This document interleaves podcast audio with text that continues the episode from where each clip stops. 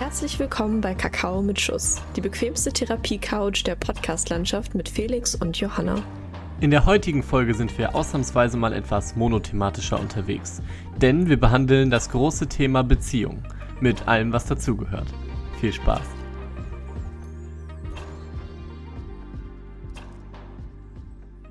Herzlich willkommen zu einer neuen Folge Kakao mit Schuss. Ich bin Johanna und ich habe mich in der letzten Zeit zu einer richtigen Kochfee entwickelt. Verrückt. Ich bin ähm, Felix und ich musste heute meinen Hund, also heute Nacht meinen Hund in der Küche einsperren und das hat mir das Herz gebrochen. Warum das, Felix? Das ist gleich die erste Frage, mit der wir anfangen. Warum das? ja, äh, das passt tatsächlich ganz gut zum Thema der Folge, nämlich ähm, hat meine Freundin bei mir geschlafen und normalerweise schläft mein Hund halt bei mir im gleichen Zimmer, aber wenn meine Freundin bei mir ist, dann eben nicht. Und deswegen musste ich ihn in die Küche sperren. Gibt es nicht andere Möglichkeiten, zum Beispiel die eigene Zimmertür einfach zuzusperren? Ja, aber das Problem ist, ähm, der, äh, also, normal, also normalerweise ist dieser Hund eigentlich total stubenrein und so, aber ähm, wenn er so denkt, also der ist so wahnsinnig eifersüchtig, ich weiß nicht, ja, du hast ja auch einen Hund, ich weiß nicht, ob du das vielleicht kennst. Ähm, Noch, ja. ähm, das Problem ist, dass sie so super eifersüchtig ist und dann anfängt, ähm, irgendwie auf, auf alle Teppiche im Haus äh, irgendwie drauf zu machen. Und deswegen muss sie in der Küche schlafen, wenn sie nicht bei irgendwem schlafen kann, weil sie dann halt ja, äh, sich ausgeschlossen fühlt. Hast du jetzt so einen so Ansteckpin, wo so Tierschänder draufsteht? Ich? Aber sie hat ja, ja, sie hat ja ein Bett in der Küche. Ach so, ach so, ich dachte, sie musste einfach so zwischen Töpfen und Pfannen so auf dem Boden, auf den Fliesen liegen. Also, äh, ja, Herzlos. nee, nicht ganz. Also, sie bekommt halt ihr Bett in die Küche. Aber auch das wirklich, ja. das, das nimmt mich mit. Aber ja, würde ich, glaube ich auch. Also, ja, also mein Hund ist tatsächlich nicht eifersüchtig. Mein Hund ist einfach wirklich in letzter Zeit da und schläft und isst und kommt mal so ab, angetapst und dann will man sie streicheln, dann geht sie einfach wieder weg. Ähm, ja, kann ich auch verstehen. Wenn mich immer so Leute ankrabbeln würden, würde ich das auch nicht so geil finden. Das stimmt. Naja. Möchtest du wissen, was ich gerade gemacht habe, bevor wir diesen Podcast angefangen haben? Ja, brennend. Ich habe gekocht. Verrückt. Deshalb auch mein Fact, weil ich in letzter Zeit sehr viel koche und so richtig random Shit zusammenwerfe, weil ich kein Fan von Rezepten bin. Und es hat bis jetzt immer geschmeckt. Und ähm, ich lebe ja nach dem Motto, auch mit meinem Freund, das hatte ich ja, glaube ich, schon in der ersten Folge angesprochen, dass wir immer essen. Und mittlerweile kochen wir auch sehr viel. Und für mich geht ja Liebe auch durch den Magen. Ich finde, da ist durchaus was dran. Felix, wo geht Liebe bei dir durch? Oh, das ist, äh, ich finde, das ist ein Sprichwort, das äh, schwer übertragbar ist auf andere Sachen. Ähm, ich würde aber nicht unbedingt sagen, dass es durch den Magen geht. Also, ich finde es auch gut, wenn man mal zusammen essen geht, so. Aber, ähm, also wir sind jetzt nicht so äh, das Pärchen, das sich jeden Tag was zu essen bestellt oder die jeden Tag äh, zusammen kochen. Ich weiß nicht. Wodurch geht Liebe, ja. Das ist eine gute Frage. Das, war, das meint ja jetzt auch gar nicht, dass wir jetzt, also dass ich äh, nur mit meinem Freund zusammen bin, weil wir Essen holen und kochen. Wer weiß das schon. Aber ich finde, zusammen. ich finde, zusammen kochen und sowas, das ist eigentlich schon ganz cool und das macht auch Spaß. Ja, definitiv. Und das ist echt ganz nett. Ähm, ja, und eigentlich geht es heute auch in, dem, in diesem Podcast um das Thema Liebe, um das Thema Beziehung. Das ist mal mehr, mal weniger mit Liebe verbunden, aber ist eben auch ein Bestandteil.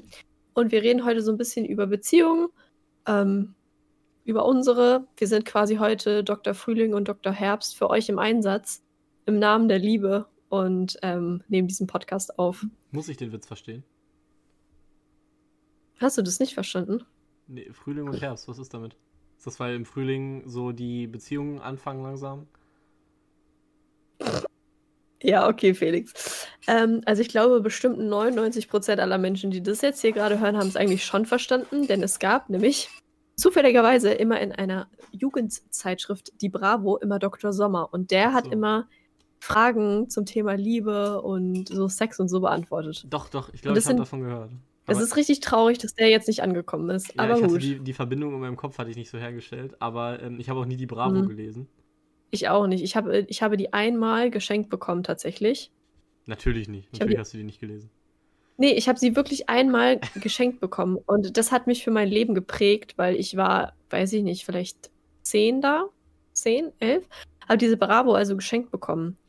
Und dann schlug ich dieses Ding auf und in der Mitte war direkt ein Poster von einem nackten Mann. und der war halt wirklich komplett nackt. Dann kannst du dir vorstellen, was ich immer mit dieser Zeitung verbunden habe und warum ich sie danach nie wieder lesen wollte. Deshalb ist es wirklich einmal passiert und dann nie wieder. Das tut mir leid. Ich wusste das, ich wusste das nicht. Das ist das wirklich. Wow. Das ist verstörend. Ist das nicht, aber die ist ja so, so eine Jugendzeitschrift, oder nicht? Ja, das ist auch voll der Karrierekiller, oder? Für die Person, die dann da so mitten in, in der Mitte so nackt abgebildet ist und dann. Safe, du kriegst richtig viel Geld dafür. Das ist wie wenn du bei RTL 2 mitspielst. Ich glaube nicht. Das ist so wie die Fotolove-Stories. Ich glaube, da machen einfach Leute mit, weil sie es mega cool finden, in der Bravo in der Fotolove-Story zu sein. Und dann machen sie einfach so mit und werden eingeladen. Und dann wird ihnen vielleicht einmal die eine Nacht im Hotel, wenn überhaupt, bezahlt und dann ist gut. Hm. Vielleicht. Aber wir sollten zurück auf unser eigentliches Thema kommen. Ja. Ja, auf jeden Fall war das ein richtiger Upturn. Gibt es für dich auch irgendwelche Upturner in Sachen Liebe? Upturner in Sachen Liebe. Ähm, also, ich finde, ähm, es gibt so manche Sachen, die. Also meinst du jetzt in einer Beziehung oder bevor, also vor einer Beziehung sozusagen? Wir können ja anfangen mit vor einer Beziehung und dann in einer Beziehung. Wir äh, arbeiten uns hier chronologisch durch und wenn wir dann bei in einer Beziehung angekommen sind, geben wir euch auch die besten Tipps, wie ihr mit eurem Partner oder eurer Partnerin oder was auch immer zusammenbleibt. Ich glaube, ich kann es gar nicht haben, wenn man so all over the place ist. Also so, so sehr anhänglich dann. Also so, wenn man sich so, ich weiß nicht, wenn man sich so wirklich an so jemanden ranwirft. Das, äh, das finde ich ganz mhm. schlimm. Ähm, also man braucht da, man muss so ein bisschen diese sneaky Mechanics, die muss man schon so ein bisschen drauf haben. Ähm, das, das finde ich nicht so gut. Aber ansonsten, also ich finde, vor einer Beziehung geht eigentlich fast alles, weil. Außer der nackte Mann. Außer der nackte, ja, den, den, äh, der ist schwierig. da wären wir wieder bei der Bravo.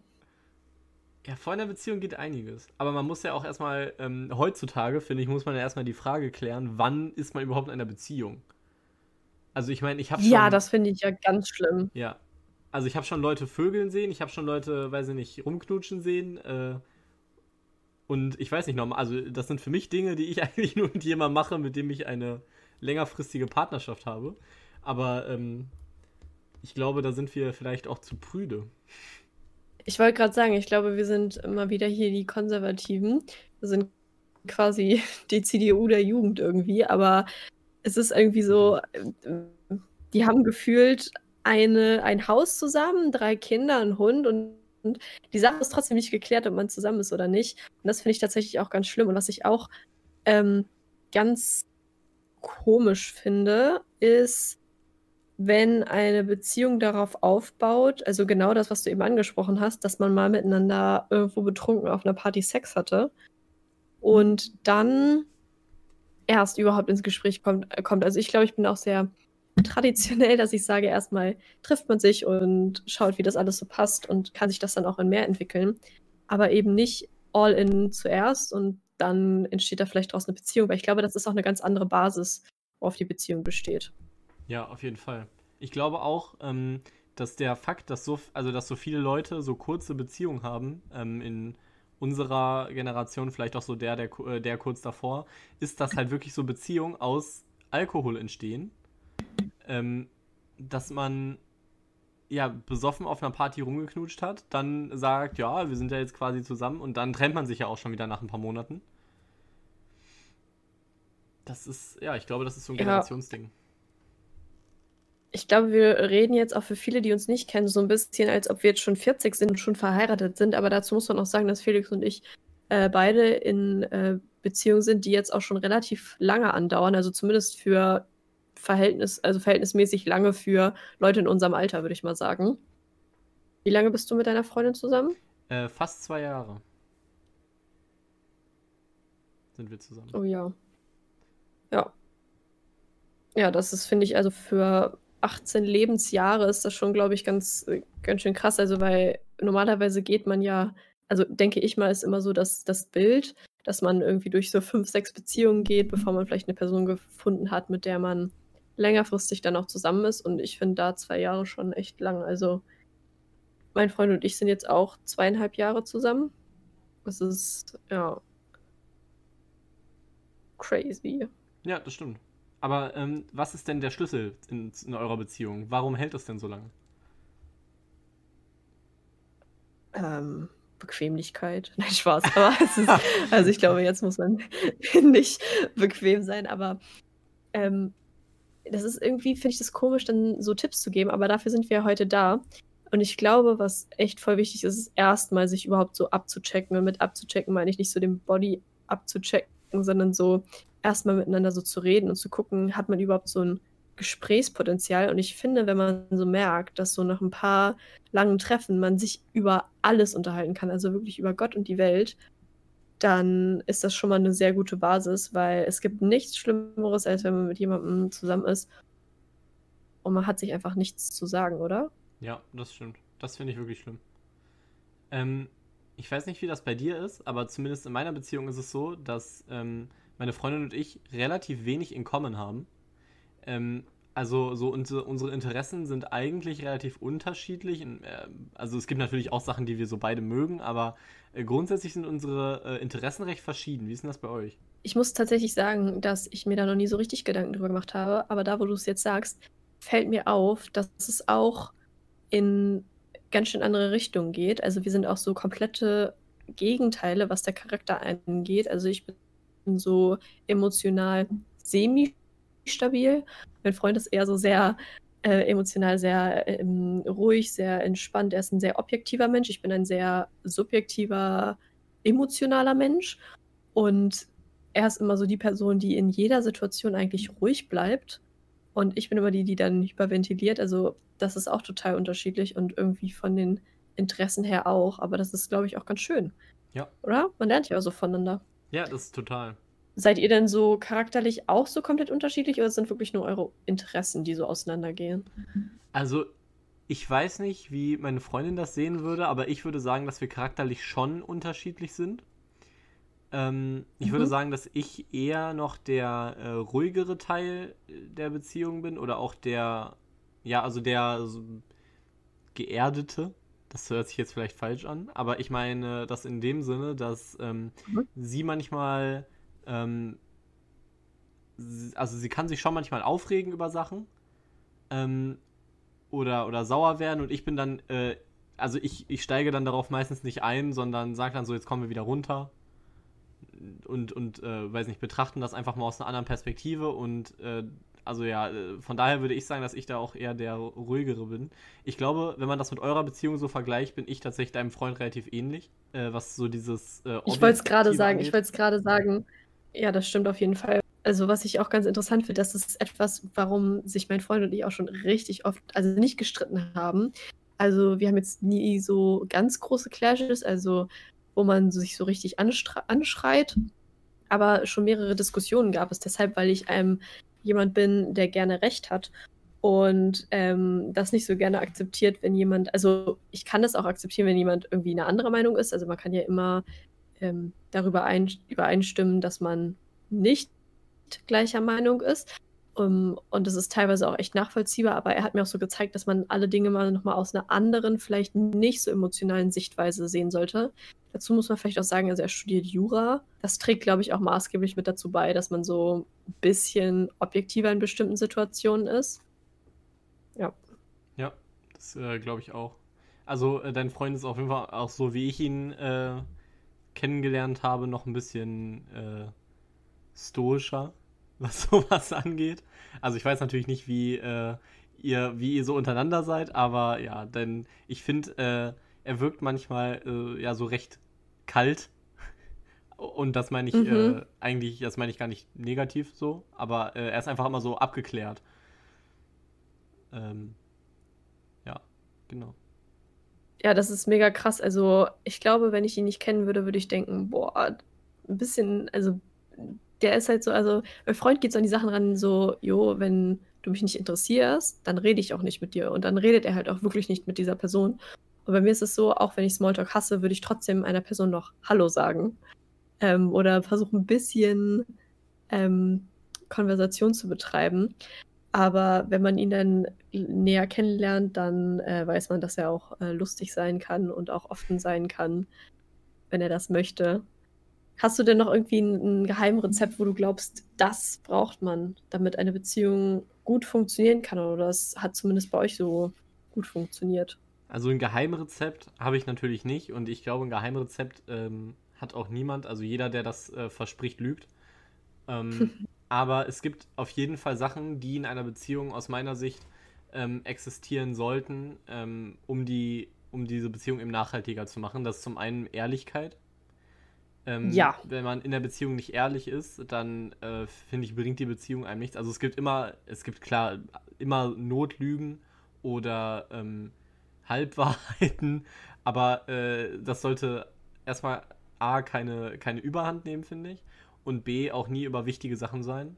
Ähm, mhm. Und dann, dann finde ich das okay, aber an sich muss man, äh, sollte man in der Beziehung immer ehrlich sein und sich auch gegenseitig so einen gewissen Respekt gegenüberbringen. Hm. Und äh, ich finde, eine Beziehung kann nur ganz, ganz schwer längerfristig existieren, wenn man sich auf zwei verschiedenen Ebenen sieht. Ähm, dass man sagt, ich bin irgendwie ähm, höher gestellt in irgendeiner Form. Ähm, ich glaube, dann, dann funktionieren Beziehungen ganz besonders nicht. Ja, das finde ich auch. Also es sollte ja immer eine Gleichberechtigung sein.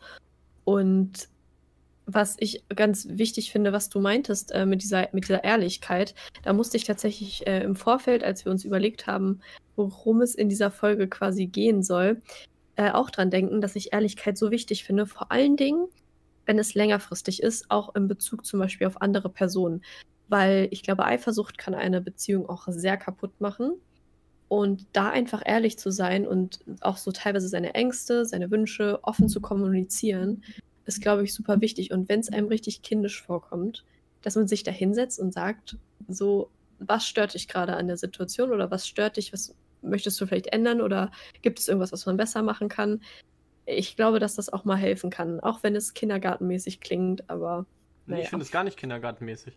Ähm, also, das, das ist natürlich, das, das finde ich sehr äh, wichtig eigentlich sogar. Ganz oft gibt es da, finde ich, so Hemmungen vor allem wenn so ein Elefant im Raum ist, sage ich mal, und ähm, man möchte ihn aber irgendwie nicht ansprechen, oder man möchte das Thema irgendwie nicht ansprechen, weil man, ich weiß nicht, weil manche halten einen solche Sachen zurück, wie man möchte den Moment irgendwie nicht kaputt machen, ähm, auch wenn einen persönlich irgendwie was stört, aber trotzdem möchte man keine negativen, also keine negativen Vibes mit der anderen Person haben.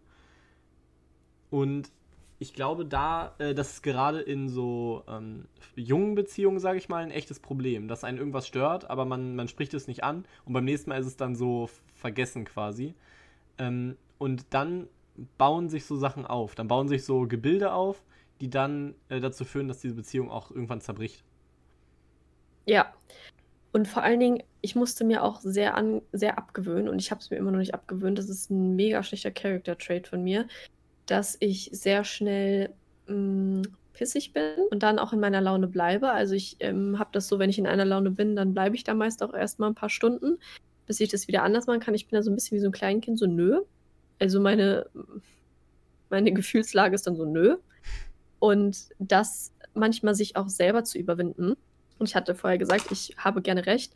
Und in manchen Situationen dann vielleicht auch doch auf die andere Person zuzugehen und der Part zu sein, der eben versöhnlich ist, ist, glaube ich, auch echt wichtig, weil es sonst so einseitig wirken kann. Und manchmal muss man vielleicht auch über seinen Schatten springen. Und auch wenn man gerade nicht vielleicht sich eingestehen möchte, dass die andere Person vielleicht auch einen guten Punkt angebracht hat, dann weiß ich nicht, muss man da versuchen, auch mal was mutig zu sein und was anderes zu machen. Und das hat bei mir auch sehr lange gedauert, aber mittlerweile gebe ich mir da wirklich Mühe. Ja, super wichtig ist das, was du gesagt hast, finde ich, dass man über seinen eigenen Schatten manchmal springen muss. Ähm, ich kann da selber von mir sagen, dass ich das auch nicht, nicht so oft hinbekomme. Ähm, da äh, habe ich auch äh, direkt ein Beispiel zu, nämlich ähm, spielen meine Freundin und ich relativ oft zusammen irgendwelche Spiele, also äh, entweder Boardgames oder aber ähm, so, ja, so Videospiele, zum Beispiel Mario Kart spielen wir gerade relativ viel. Ähm, und da ist es dann auch oft so, dass so, ich weiß nicht, dass der eine so genervt ist wegen irgendwas. Das muss nicht mal ähm, so was Großes sein. Zum Beispiel letztens haben wir so ein, ähm, wir haben ein Würfelspiel gespielt und ähm, ich bin überhaupt nicht ins Spiel reingekommen, weil ich eine ganz falsche Strategie einfach gewählt habe. Und äh, dann war ich super frustriert deswegen und war dann die ganze Zeit sauer während des Spiels und war die ganze Zeit so, ich habe hier so nicht, nicht mehr so geantwortet und auch so, hm, ja, ist alles doof, ich kann ja eh nichts mehr machen hier. Ähm, und äh, ich habe einfach nicht, und dann habe ich äh, einfach, es wäre total einfach gewesen, einfach zu sagen, boah, ich habe einfach voll kacke gespielt. So, und dann ist alles gut, ist lustig, ne? Dann spielt man das fertig oder so. Ähm, aber ich war dann einfach die ganze Zeit so, ja, keine Ahnung, so richtig mucksch. Mhm. Und ähm, hab dann aber, ja, nichts gesagt. Und dann, äh, also nach dem Spiel, haben mich dann auch so gesagt, ey, war mega dumm. Ähm, hab ihr das dann auch gesagt? Und danach war auch eigentlich alles wieder gut, aber da, da ich habe mich wirklich gefühlt wie ein Vollidiot nach dem Spiel. Ja, aber das ist ja voll wichtig, wenn du dann schon sagst, so ja, sorry, war dumm. Und ich glaube, jeder kennt auch dieses, ich, ich weiß nicht, ob es jeder kennt, aber diese Situation, alle sagen immer, du darfst nicht zerstritten ins Bett gehen. Das soll man nicht machen. Aber ich nehme viele Sachen sehr schnell, sehr persönlich. Also selbst wenn es eine Diskussion auf einer eigentlich sachlichen Ebene ist, habe ich schnell das Gefühl, dass man mich als Person angreift. Und ähm, wenn ich das eben mit Leuten mache, mit denen ich nicht so close bin, dann stört mich das meist nicht ganz so sehr. Aber wenn man eben eine Person hat, die man sehr gut kennt, dann kann man da auch mal was gegen sagen oder so. Und dann ist man eben in dieser Haltung, nö, nee, das ist richtig doof. Und wenn man dann schlafen geht, dass man sich einfach so wegdreht oder so.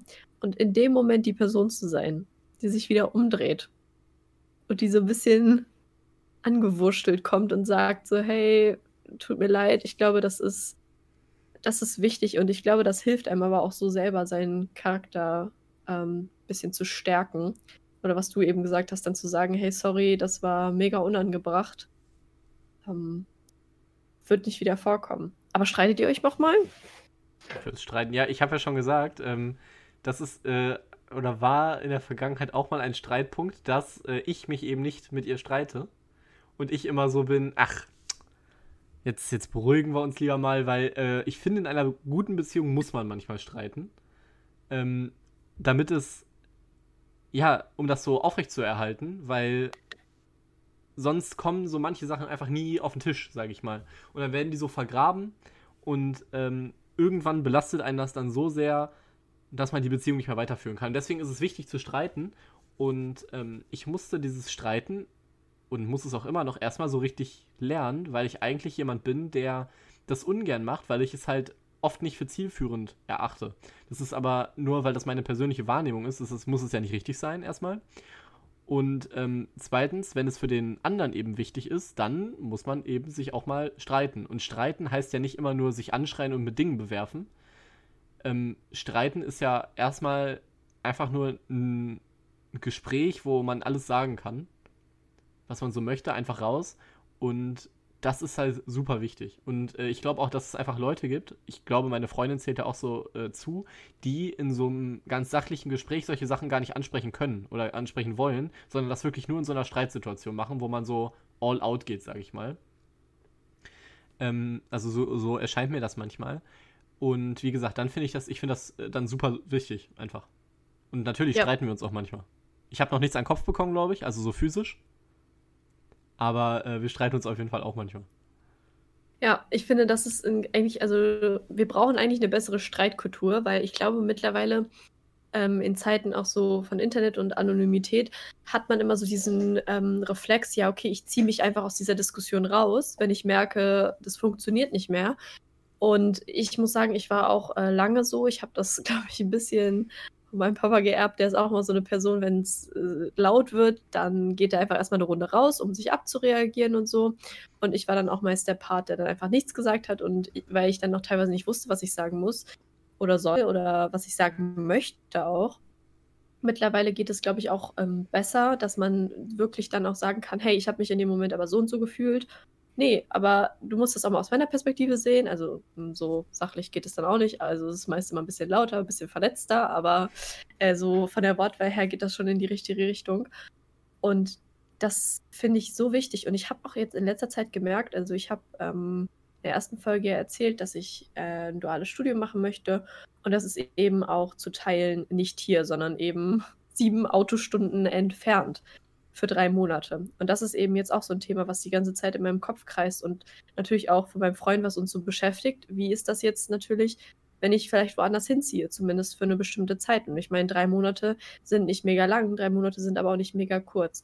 Und da bin ich froh, dass wir mittlerweile so eine Basis haben, dass wir sagen können, wir können einander vertrauen und wir können da darauf zählen, dass es irgendwie funktionieren wird. Aber da habe ich auch gemerkt, wenn ich so Zweifel habe über Dinge, wo man denkt, ja, da redet man vielleicht auch nicht drüber, ähm, dass man da trotzdem äh, drüber, drüber redet. So. Ist es bei euch auch so ein Thema? Ähm, wir sind ja jetzt im Abi, also noch sind wir nicht im Abi-Stress, Felix und ich zumindest nicht. Ich glaube, andere Menschen vielleicht schon, wir nicht. Ähm, aber voll viele wollen ja dann auch ins Ausland und so. Ist es für euch auch ein Thema, dass ihr euch darüber damit beschäftigen müsst? Wie ist das, wenn der eine weg möchte oder der andere woanders hin? Also zum Glück mussten wir uns damit noch nicht so reell auseinandersetzen, ähm, weil wir beide sind uns noch so ein bisschen unsicher. Bei mir ist es eher schon so, dass ich weiß, dass ich ähm, hier, wo wir jetzt gerade sind, ähm, bleiben möchte, weil wir hier auch gute Studiumsmöglichkeiten in der Nähe haben, sage ich mal. Ähm, aber wir haben, ähm, also wir hatten schon, äh, schon, das ist wirklich schon länger her darüber geredet und dann auch gesagt, dass ähm, wir grundsätzlich Fernbeziehungen für machbar halten. Aber ähm, ich finde, das ist etwas äh, echt Schwieriges und ich kann da jetzt auch gar nicht so krass drüber reden, weil ich halt sowas noch nie gemacht habe. Ähm, und es kommt auch, glaube ich, ganz stark darauf an, äh, was das für eine Fernbeziehung ist. Ne? Also wenn du jetzt sagst, drei Monate weg, drei Monate da, das äh, ist ja was anderes, als wenn du, sage ich mal, wirklich permanent sieben Stunden entfernt bist. Oder aber auch, wenn du nur, sage ich mal, eine Stunde entfernt bist, also einen anderen Wohnsitz hast, wo du dann aber auch mal eben sagen kannst, äh, ich fahre jetzt nach der Uni zu dir so für, oder, äh, ne, mhm. und dann mal schlafe ich bei dir, äh, weil ich eben nur diese eine Stunde Fahrt habe. Ähm, ich finde, das ist halt ganz, ganz standortabhängig. Ja, ich glaube, das ist aber auch tatsächlich etwas, was viele Beziehungen in unserem Alter so auseinanderreißt. Und im Endeffekt weiß man nie, man hat nie die Garantie, ob es funktioniert und nicht. Aber ich denke, wenn man sowas überstanden hat, dann kann man sich sicher sein, dass man einiges mehr noch überstehen kann. Aber damit werfen sich eben viele Fragen irgendwie auch auf. Und ich glaube, da ist auch dieses Thema Eifersucht wieder so eine Sache, weil man eben nicht bei der anderen Person ist und man weiß da nicht, was, was geht da vielleicht ab und man lernt so viele neue Leute kennen und was weiß ich nicht. Aber ich denke, mittels moderner Technologien sollte das hoffentlich möglich sein. Ich bin wirklich gespannt, wie das dann wird. Ähm, und habe jetzt auch schon so ein bisschen Bauchkrummeln. Ich habe gestern die Verträge bekommen und auf einmal wird das alles so real. Also man, irgendwie, man redet ja die ganze Zeit drüber, aber ich weiß nicht. Und das ist schwierig. Ich glaube, wenn man jetzt auch merkt in dieser Phase, jeder entwickelt sich in eine andere Richtung, ob dann die Beziehungen noch so halten. Ja, das äh, ist eben immer etwas, was man erst dann sieht ich glaube, dass äh, das, was äh, du hast und das, was äh, ich auch habe, nämlich eine Beziehung, die schon relativ lange Bestand hat, ist aber doch immer noch ein besserer Grundstein als so eine recht frische Beziehung, wo man dann sagt, dass äh, man eben jetzt so eine räumliche Distanz hat. Ich glaube, dann, die sind wirklich fragil dahingehend. Ähm, mhm. Sowas zerbricht relativ schnell. Aber ich glaube, wenn man erstmal diesen Grundstein gelegt hat, dann ähm, ja, gibt es auf jeden Fall auch das Potenzial, dass das hält und dass das ähm, eben diese, diese Zeit aushält. Das ist ja auch an sich erstmal nichts Permanentes. Ich finde, ja. ähm, ist immer schwierig. Also für mich selber ist, glaube ich, es sind 365 Tage, also ein Jahr, gar nicht so viel Zeit. Ähm, wenn man sich das mal überlegt. Wie viel. Ja. Also so, so, sehe ich das, äh, so, ich, so sehe ich das einfach. Deswegen ähm, glaube ich, dass ich da noch mal so ein bisschen anders über solche Sachen nachdenke als manch anderer, für den vielleicht schon ein Monat richtig viel Zeit ist. Ähm, ja, es ist wirklich glaube, ein schwieriges Thema. Man wird da aber auch mit sich selber so beschäftigt sein. Also man hat ja dann da so ganz viele andere Ablenkungen. Ich glaube, hart wird es dann, wenn man keine Ablenkung hat und dann wirklich daran denkt. Aber ich muss sagen, tendenziell finde ich Fernbeziehungen nicht so gut, beziehungsweise ich halte davon nicht so viel, wenn sie über mehrere Jahre gehen. Ich weiß nicht, ob ich das könnte, weil ich glaube, ich brauche jemanden, der bei mir ist und der mich in den Arm nehmen kann, wenn es mir nicht so gut geht und wo man einfach so viel zusammen machen kann und sich nicht nur durch den Bildschirm sieht. Wäre das für dich eine Option, so eine richtige lange Beziehung, äh, Fernbeziehung zu machen? Oder sagst du, nee, wenn, dann auch nur so für ein halbes Jahr oder dreiviertel Jahr, äh, halbes Jahr oder Vierteljahr? Äh, ich weiß es nicht. Äh, einfach weil ich es noch nie so richtig erlebt habe. Ähm, ich kann mir vorstellen, dass das wahnsinnig schwierig ist, das aufrechtzuerhalten. Ähm, und so traurig das klingt, ja. ob sich das nicht so verläuft. Also ich habe einen äh, recht guten Freund, der jetzt auch während Corona mit seiner Freundin Schluss gemacht hat. Einfach, ja, wegen Corona sozusagen. Einfach weil ähm, die sich nicht mehr sehen konnten. Und das immer nur über Telefonate Boah, ging und dann hat heftig. sich das verlaufen. Ja, äh, die waren auch nicht so wahnsinnig lang zusammen. Ich glaube, die waren da vier Monate zusammen oder so gerade. Aber ähm, trotzdem, mhm. das hat sich dann einfach ja, verlaufen, sage ich mal, dadurch, dass man sich nicht sehen konnte. Und das hat mir dann schon wieder so ein bisschen Angst gemacht, ähm, mhm. wenn man das dann so sieht. Ich glaube, das sind andere Umstände, in denen ich mich dann äh, befinden würde. Würde jetzt einer von uns beiden sagen, er studiert jetzt in Berlin, sage ich mal. Ähm, oder mhm. gut, die anderen Studien, also ich finde so äh, andere Studienplätze, die jetzt noch relevant wären für uns, fände ich jetzt nicht so äh, schlimm. Das wären jetzt bei mir zum Beispiel Köln und Hamburg. Ich finde, ich glaube, dann nämlich könnte ich das aufrechterhalten, weil mhm. ähm, Köln und Hamburg von uns eben nicht so ewig weit weg sind. Ähm, würde ich jetzt aber sagen, ich gehe jetzt nach München oder nach, ja genau, oder nach Berlin oder nach, ich weiß nicht, Utrecht. ähm, Utrecht heißt das. Ja, ich habe doch Utrecht gesagt. Du hast Utrecht gesagt, das heißt Utrecht. Ach, Utrecht, so wie Ü. Ja. Ähm, dann, ja. Dann wäre das, glaube ich, schwieriger aufrechtzuerhalten. Ja, das stimmt. Ähm, ich finde das aber auch krass. Eigentlich muss man aber auch ganz ehrlich sagen, man muss realistisch daran gehen und sagen, okay, wenn die Beziehung das nicht aushält, dann ist es so und dann darf man auch nicht irgendwas hinterher trauern, was vielleicht nicht funktioniert. Und vielleicht ist es ja auch so eine Art Probe. Und wenn du jetzt von deinem Kumpel erzählst, der sagt, ja, ist auseinandergegangen, weil die sich nicht gesehen hat, dann muss man sich eben fragen, was für eine Qualität das vorher von der Beziehung war.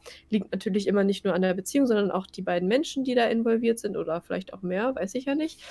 Aber ähm, das ist, denke ich, auch mal ein guter Augenöffner, um zu sehen, ja, okay, vielleicht war es doch nicht so das Ultimatum an Beziehung, was man da hätte rausholen können. Ja, das, äh, wie gesagt, das weiß ich jetzt nicht. Äh, kannte seine Freundin eben auch nicht und deswegen ähm, wusste ich jetzt auch nicht, wie der Beziehungsstand so ist. Ähm, ich glaube, es ist einfach äh, wirklich schwierig. Du hast vorhin davon gesprochen, dass äh, du Ablenkung hast. Ähm, mhm. Wenn du eben, sagen wir, wenn du in einer, in einer Fernbeziehung bist und jetzt äh, an deinem Studienplatz bist und du eben diese, äh, diese, diese Entfernung zu deinem Partner hast und du dann Ablenkung hast, meinst du nicht, dass einige dieser Ablenkungen auch für die Ge äh, Beziehung gefährlich sein könnten? Ja, safe. Also das ist auch etwas, womit ich mich schon sehr beschäftigt habe und wo wir auch schon offen drüber geredet haben, äh, dass vielleicht auch die Möglichkeit besteht, dass man andere Menschen, und mit Menschen meine ich auch Jungs, kennenlernt. Und ich glaube, das ist auch immer so eine, so eine Angst, die so mitschwingt und die, glaube ich, nicht nur, also was heißt Angst, ne? Aber es ist halt etwas, worüber man sich Gedanken machen muss, weil man das ja auch meistens nicht so beeinflussen kann. Total. Und das ist etwas, was mir auch, auch so ein bisschen Angst macht. Ähm, und zwar nicht, weil ich mir nicht selber irgendwie vertraue, aber weil ich dann Angst habe, dass durch die, Bez äh, durch die Entfernung man so ein bisschen vergisst, was da eigentlich zu Hause abgeht. Weißt du, was ich meine? Ja, total. Also man weiß, man, man hat den Freund zu Hause, aber ich weiß nicht, also. Ja, diese Versuchung ist dann ja, finde ich, irgendwie auch höher, oder?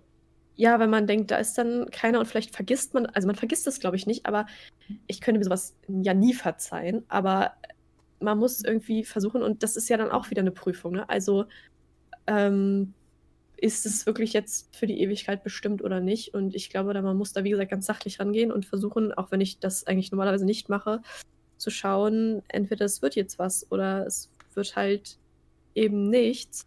Aber dafür muss man dann dann eben auch dankbar sein für die Zeit, die man hatte. Und das finde ich auch ganz wichtig, dieses Thema äh, Schluss machen. Ich weiß nicht, warst du schon mal vor einer Beziehung, wo du Schluss gemacht hast oder jemand mit dir Schluss gemacht hast? Nee, das hast, eben nicht. Hast? Also, äh, das habe ich noch nie äh, in Person sozusagen erlebt. Mhm. Ähm, deswegen kann ich da gar nicht, gar nicht so viel drüber sagen. Ähm, ich finde es wichtig, dass man eben keine offenen Wunden hinterlässt. Ja. Und dass man, wie sage ich das? Ja, dass man es eben so ein bisschen zweiseitig gestaltet. Also natürlich meistens ist es so, dass einer aus der Beziehung raus möchte und der andere auch häufig nicht. Ähm, aber man muss eben probieren, das möglichst ähm, so zu gestalten, dass beide, ähm, ja, dass beide da nicht so lange, ähm, ja, wie sagt man das, dass beide nicht so lange Schaden davon tragen, sag ich mal. Ja, das stimmt.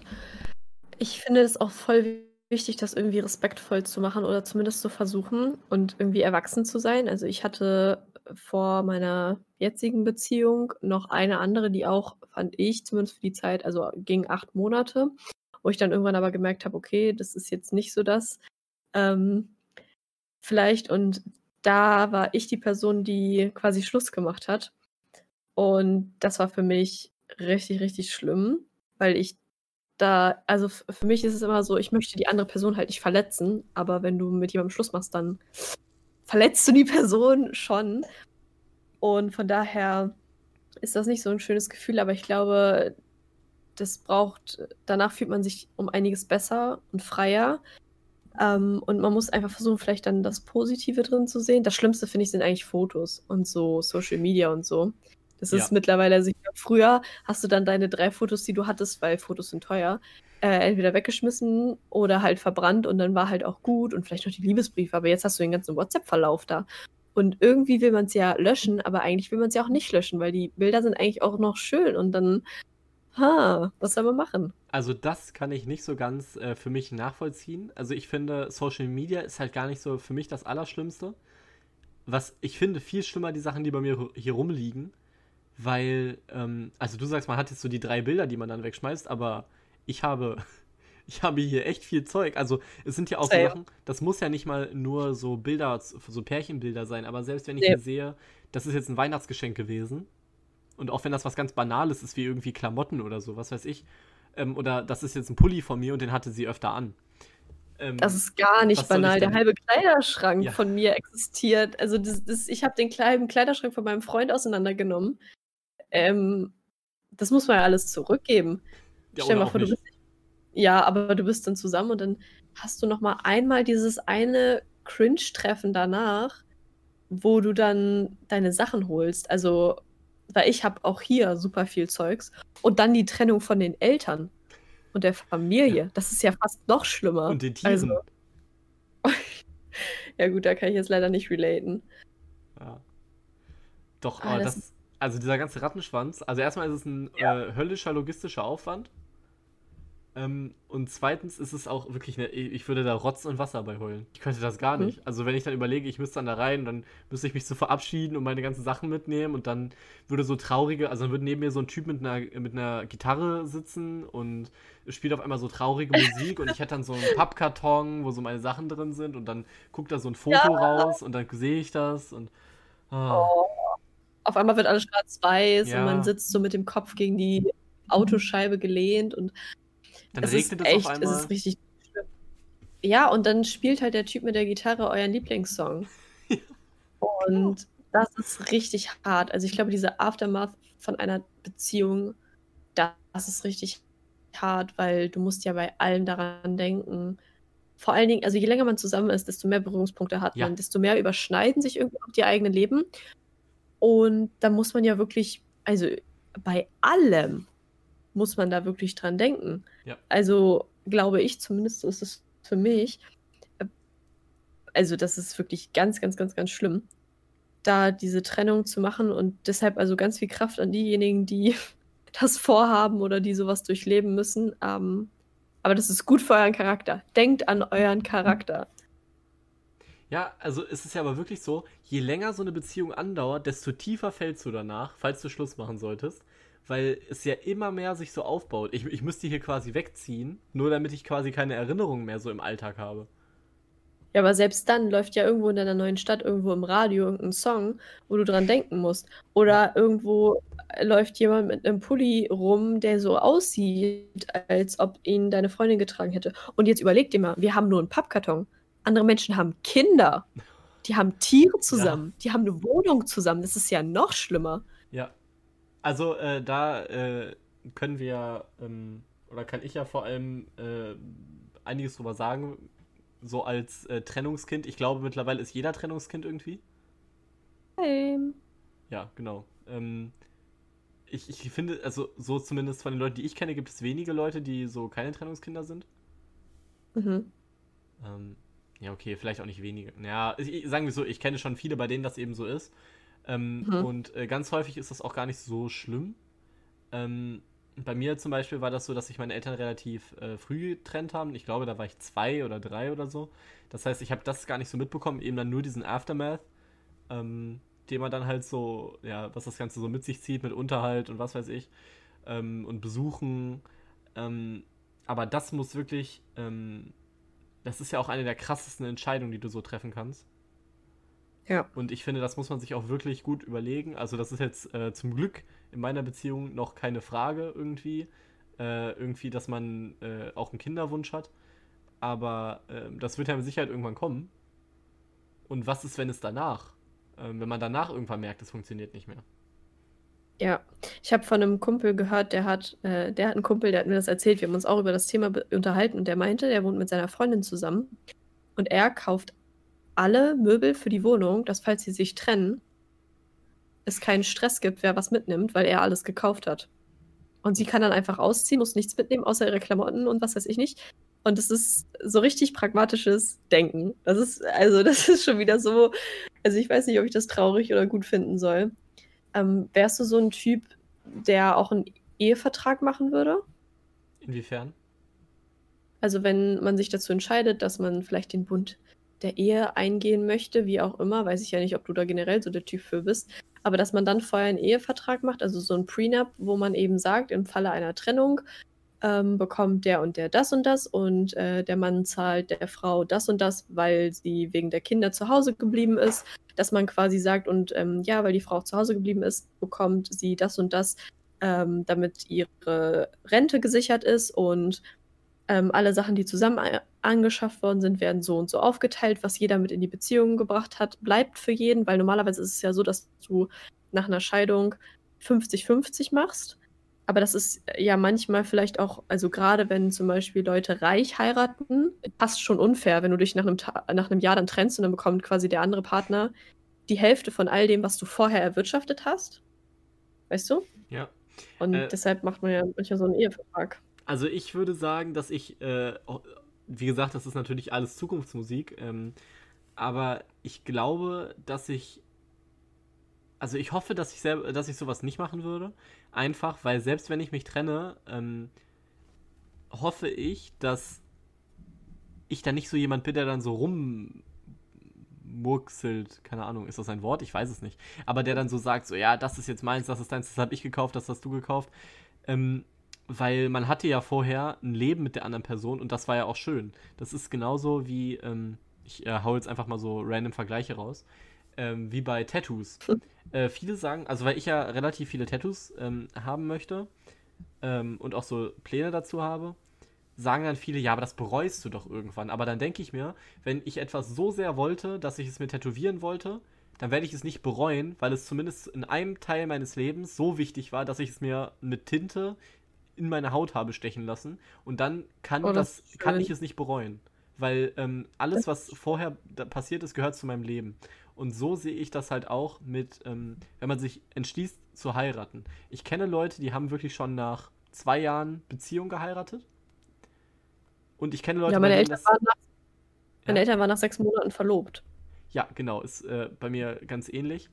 Ähm, aber well. Nee, nicht, äh, also nicht meine, mein richtiger Vater, meine äh, Eltern waren quasi so. nicht verheiratet. Ähm, so. Aber ich kenne Leute, bei denen hat das dann tatsächlich nur noch ein halbes Jahr gehalten. Und ich kenne Leute, da ist das, äh, hält das noch bis äh, in die Zukunft sozusagen.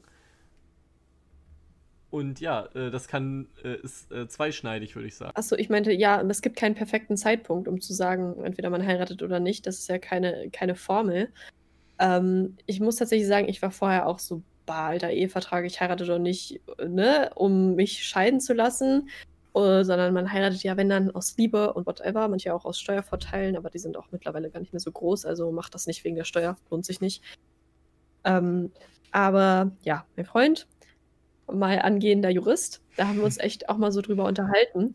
Und ich habe so überlegt, ja, man sollte ja eigentlich, wenn man sich trennt, damit erwachsen umgehen. Aber was ist, wenn zum Beispiel einer der Personen fremdgegangen ist oder was weiß ich nicht und da sind so Gefühle verletzt, dass das dann nachher richtig ausartet.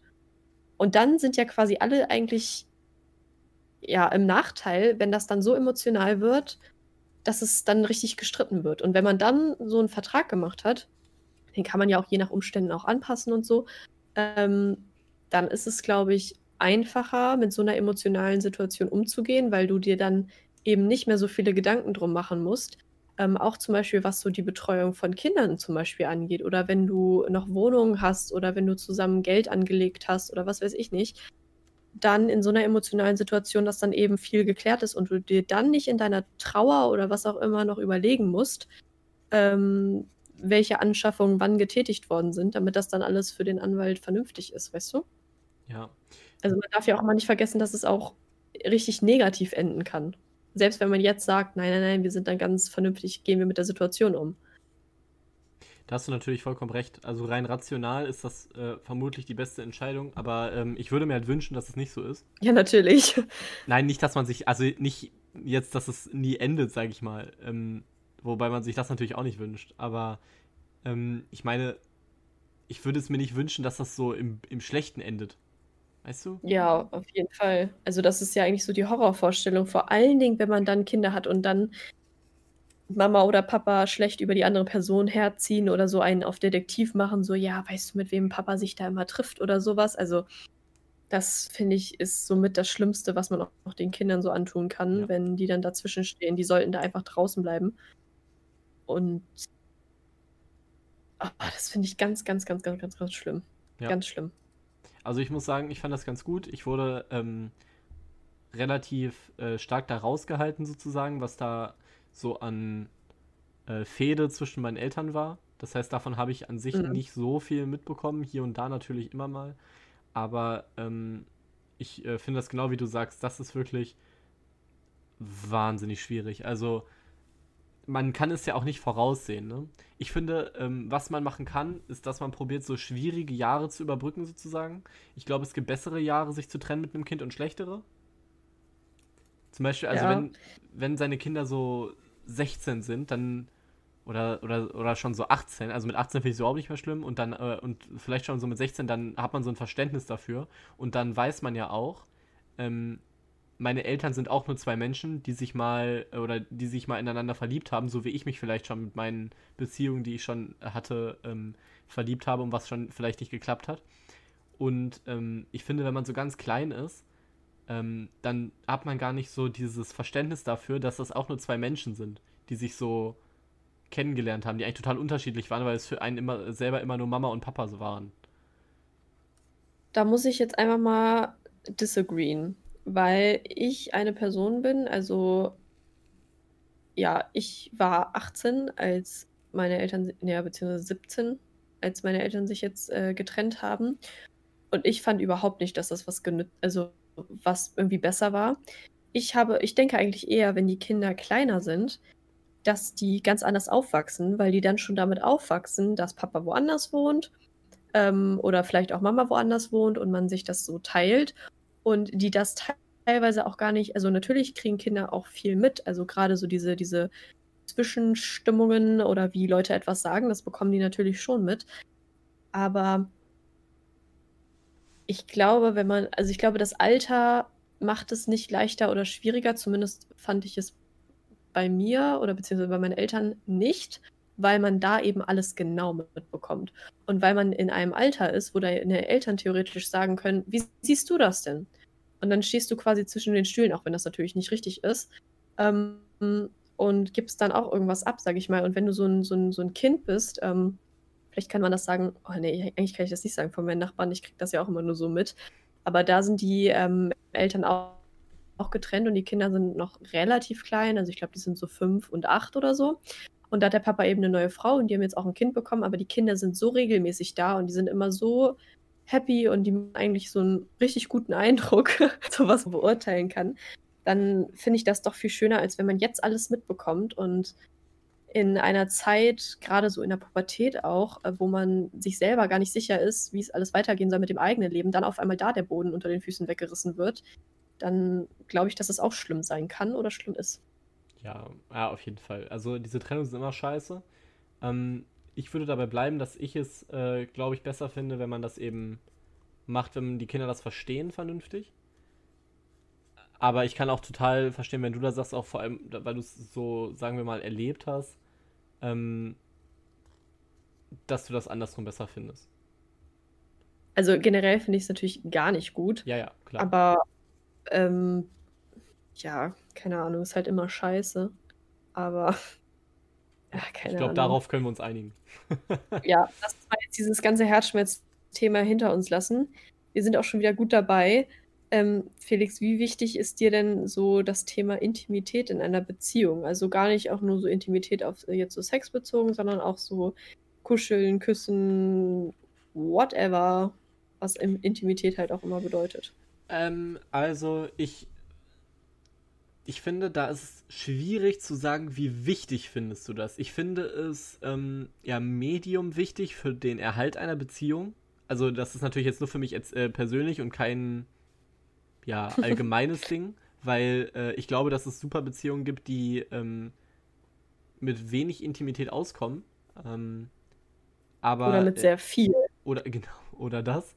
Ähm, aber für mich selbst muss ich sagen, ähm, so wie sage ich das? Ähm, Intimität ähm, nehme ich recht wörtlich, indem es für mich, ich weiß gar nicht, nehme ich das überhaupt dann wörtlich? Ich habe keine Ahnung, ich kenne das, ich weiß nicht, was das Wort aus dem Lateinischen bedeutet oder so. Äh, nämlich, dass ich, das hatte ich glaube ich schon mal gesagt, ähm, draußen oder in der Öffentlichkeit nicht so sehr, ähm, ja, so, also so Händchen halte zum Beispiel oder rumknutsche, so wie zum Beispiel bei, im Drive-In rumzuknutschen, sowas sowas finde ich äh, ganz, ganz schlimm. Ähm, oder also nicht, wenn andere das machen unbedingt, aber für mich selber. Ähm, aber ähm, so, wenn, wenn man jetzt für sich ist, dann bin ich schon jemand, der, ja, also auch mal so beim, beim weiß ich nicht, äh, Filme gucken, so miteinander kuschelt oder so, das, äh, da bin ich jetzt, äh, da würde ich, ja, da würde ich sagen, dass es mir doch eher wichtiger ist, ja. Wie siehst du das denn? Ja, ich finde, dass dieses Intim, muss sagen, ich nehme das auch so relativ ähm, wörtlich, so intim ist für mich auch, wie ich nicht bei anderen Leuten bin. Also wenn ich von außen so alles hey, happy, alles gut ist und es mir eigentlich mega scheiße geht, dann ist für mich Intimität auch, dass ich vor meinem Partner weinen kann. Und wenn es mir richtig scheiße geht, also ich weine generell sehr viel, aber dass man sich da eben hingegen, dahingegen auch äh, öffnen kann. Das ist für mich auch so sehr wichtig. Was ich allerdings sehr problematisch sehe, ist so diese gesellschaftliche ähm, Sicht auf Sex. Also gerade in Serien und Filmen ist mir das in letzter Zeit sehr krass aufgefallen, dass das eben einen sehr hohen Stellenwert hat ähm, oder oft mit Liebe gleichgesetzt wird. Also wenn man nicht weiß, wie man Liebe auf dem Bildschirm darstellen soll, dann lässt man zwei Menschen miteinander schlafen und dann ist für alle klar, okay, ähm, da scheint irgendwas zu sein.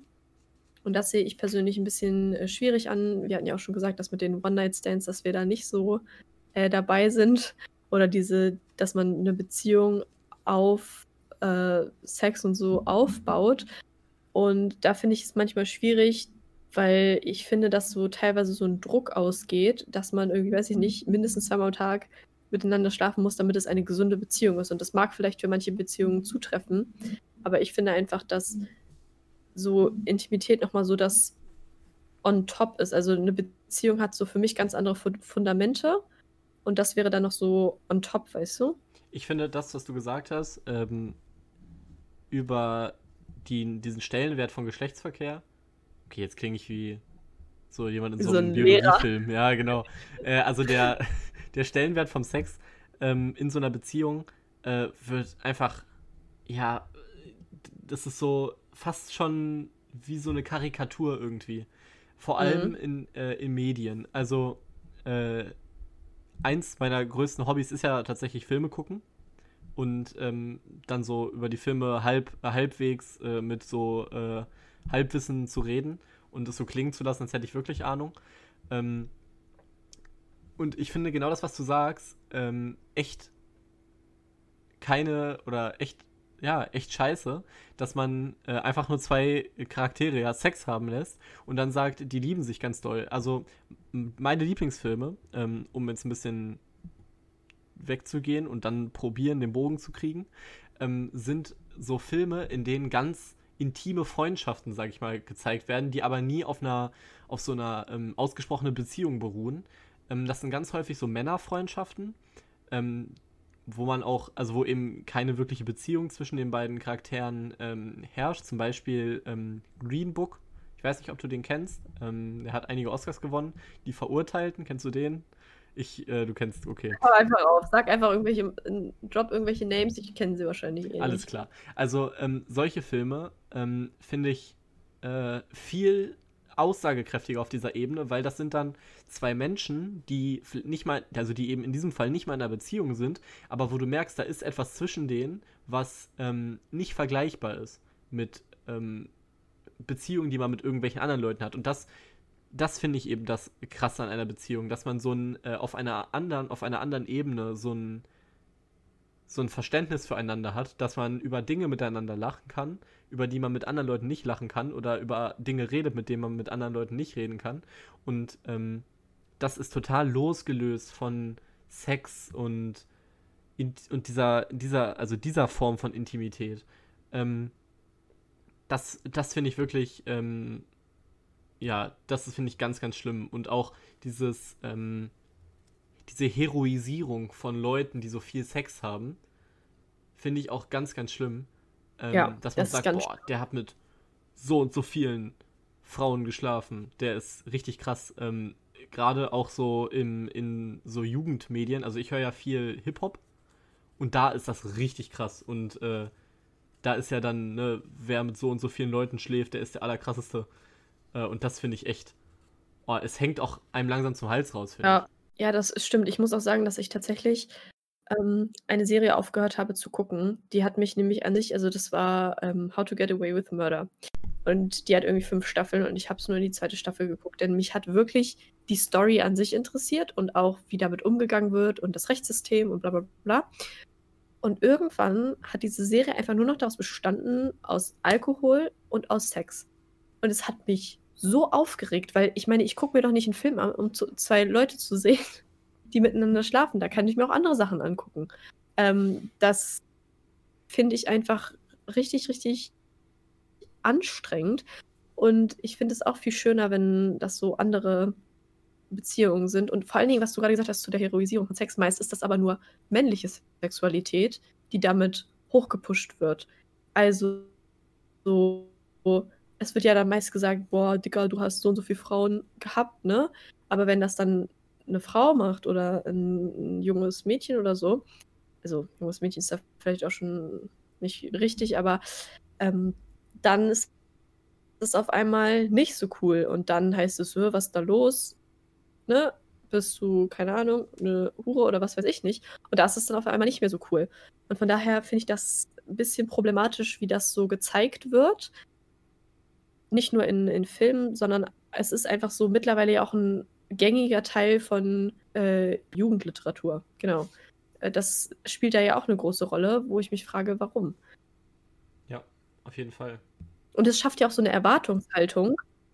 Und wenn man die dann nicht erfüllt, dann passt man auf einmal nicht mehr rein. Und das ist ja eigentlich kompletter Bullshit, oder? Also in der Zeit, wo wir sagen, ja, äh, wir sollten tolerant gegenüber allen Menschen sein, alle Körper sind wunderschön, love yourself, bla bla bla, passt das eben überhaupt gar nicht ins Bild, wenn man dann nur noch sowas zeigt. Ja, das stimmt. Äh, da stimme ich dir auf jeden Fall zu. Ähm, ich finde das ganz schwierig. Auch was du sagst, äh, dieses, äh, dieser Unterschied, der da bei Geschlechtern gemacht wird, äh, ja, halte ich für äh, überholt wenn man das so sagen kann. Ähm, und einfach schwachsinnig. Mhm. Das ist ja genauso, wie wenn du, wie wenn es ganz oft so ist, dass äh, ein Typ fremd geht, dass dann die Freundin sauer ist auf das Mädchen, mit der er fremdgegangen ist. Wo ich mir denke, aber dein Freund ist doch genauso fremdgegangen und vielleicht wusste das Mädchen gar nichts mehr was davon, dass dann immer so die Schuld darauf so geschoben wird. So, weißt du, was ich meine? Ja. Also, dass dann die Schuld so bei anderen gesucht wird, als beim männlichen Geschlecht. Was natürlich auch nicht immer der Fall ist, aber äh, du weißt, was ich meine, oder? Ja, ich äh, verstehe das schon. Also es ist schon häufiger so, dass dann eben der, der Mann in dem Fall aus, ja, aus der Schuld rausgezogen wird und das ist auf jeden Fall nicht richtig. Also können wir uns darauf einigen, dass wir momentan nicht zufrieden sind mit der Entwicklung, wo Jugendliteratur und die Film- und äh, Filmindustrie sich hinentwickelt. Es muss ja auch wirklich in jedem Film, muss es immer eine Love Story geben, ne? Ich finde, es gibt momentan ein paar ganz wenige Filme, ähm, die sowas gut aufarbeiten können. Ähm, für Leute, die das interessiert, ähm, Makoto Shinkai, das ist ein äh, Regisseur aus dem asiatischen Raum, macht äh, sehr gute äh, so Animationsfilme über das Thema. Ähm, ich, mein, ich weiß gar nicht, ob der einen Oscar gewonnen hat. Ich glaube, für bester Animationsfilm war er 2020 mit einem Film nominiert oder 2019, das weiß ich jetzt gar nicht. Ähm, aber da arbeitet er dieses Thema von ähm, Liebe und ähm, was Liebe überhaupt bedeutet und das abseits von eben dieser körperlichen Liebe. Äh, das ist, das finde ich äh, sehr beeindruckend. Also wenn sich da jemand äh, etwas ja, äh, geben möchte, wo man drüber nachdenken muss, dann auf jeden Fall diese Filme. Ähm, aber äh, tatsächlich ist das, finde ich, ein Problem, dass wir in jedem Film so eine Side-Love-Story haben, sage ich mal. Ähm, und das ist mir besonders aufgefallen bei ähm, den neuen Star Wars-Filmen. Nämlich ähm, gibt es da ja am Ende, also wenn du das, äh, wenn du das, äh, ich weiß nicht, ob du die Star Wars, äh, die werden das schon mal geklärt, du hast die nicht gesehen, aber ganz am Ende gibt es halt eine Szene, aber wo, ich bin dabei bin dabei. Du bist dabei, das ist gut. Aber ganz am Ende gibt es eine Szene, wo sich eben zwei Charaktere küssen, bei denen es keinen Sinn ergibt. Und diese Szene haben mhm. sie nur reingebracht, damit es eben noch für diesen Protagonisten so eine, ja, so eine Love Interest gibt. Und das finde ich schlimm. Und sowas ja. regt mich wirklich auf. Also da, wir können gerne noch mal eine ganze Folge über Filme machen. Das wird dann äh, nicht so dein Teil, glaube ich. Aber äh, falls äh, das jemand möchte, kann er uns ja. gerne eine Nachricht schreiben. Bitte schreibt uns eine Nachricht darüber. Ich möchte das machen. Ähm, genau. Das äh, war mein Teil zu Film. Nee, ich glaube, wir haben das auch echt voll gut jetzt äh, abgerundet, weil wir jetzt quasi über persönliche Beziehungen, Trennung, schwierige Sachen, äh, Liebe und Beziehungen in, in Filmen, finde ich, da haben wir schon echt richtig viel so drüber geredet und da könnte man sich, glaube ich, noch länger drüber unterhalten. Wir können ja mal so ein Update machen irgendwann. Wenn wir, wenn wir das hier richtig weitermachen, dann können wir so ein Update machen, ob wir noch mit allen zusammen sind, wie das so ist. Und ähm, ja, dann machen wir so ein, so ein Update und können nochmal sagen, ob wir noch neue Beziehungstipps und Tricks rausgelernt haben, äh, gelernt haben. Rausgefunden. Und haben. über Filme machen wir auch nochmal was. Also wenn ihr noch irgendwelche interessanten äh, oder lustigen Beziehungsgeschichten oder sonst irgendwas in dieser Art habt, dann würden wir uns auch freuen, wenn ihr uns die wieder schickt an unsere E-Mail-Adresse kakaomitschuss.gmail.com. Ja. Und dann können wir darüber mit Sicherheit auch noch mal eine Folge machen, die vielleicht einmal nicht in diese äh, diepe und ähm, herzzerreißende Schiene abrutscht, sondern äh, wo man einfach mal gut bei einem Kakao mit Schuss drüber lachen kann. Ja, wir sind immer voll, voll gesellschaftskritisch, ne? Ja, schlimm. Ist das schon Journalismus? Ist das schon Journalismus? Ich glaube ja. Das ist hier die Frage. Okay, ich finde, wir haben das ganz toll gemacht. Ich finde auch, das. Ähm, das, und wir sind auch heute echt beim Thema geblieben, ne? Also wir sind heute, glaube ich, durchweg am Thema geblieben. Ich fand das wirklich gut. Und ich glaube, da ist so der ein oder andere Tipp vielleicht auch dabei. Jetzt keine Flirt- oder Anmachsprüche, aber die braucht ihr auch gar nicht. Das nee. ist eh überbewertet. Vor allem jetzt gerade braucht man die nicht. Sowas braucht Nee, jetzt gerade slidet einfach in die DMs. Aber so, so cool. Ja. Das hat mein Freund auch bei mir gemacht, aber naja. wir, wir haben uns schon mal so im echten Leben vorher gesehen. Darüber vielleicht ein anderes ähm, Mal. Ja. Über eure genau. Origin-Story. Vielleicht nächstes Jahr am Valentinstag oder sowas. Ja, vielleicht. Da kann man ja gleich nochmal über das Konzept Valentinstag äh, drüber aufregen. Richtig. Aber naja. Okay, Felix, es war mal wieder sehr schön mit dir zu plaudern. Ja. Und ich freue mich jetzt richtig auf mein Essen. Es ist nämlich für alle ZuhörerInnen fast 21 Uhr. Und da freue ich mich gleich richtig fett zu essen. Das, Das ist richtig ich. gut. gut. Ich würde sagen, ich wünsche dir einen guten Appetit und allen ähm, HörerInnen noch einen schönen Morgen, Mittag oder auch Abend. Und äh, ja, damit würde ich mich verabschieden. Ja, ich verabschiede mich auch. Und wenn ihr jetzt noch hungrig seid, dann könnt ihr euch natürlich gerne noch die anderen Folgen angucken, äh, anhören. Da freuen wir uns auch immer über Feedback. Und sonst würde ich auch sagen, ciao, Kakao. Ciao, Kakao.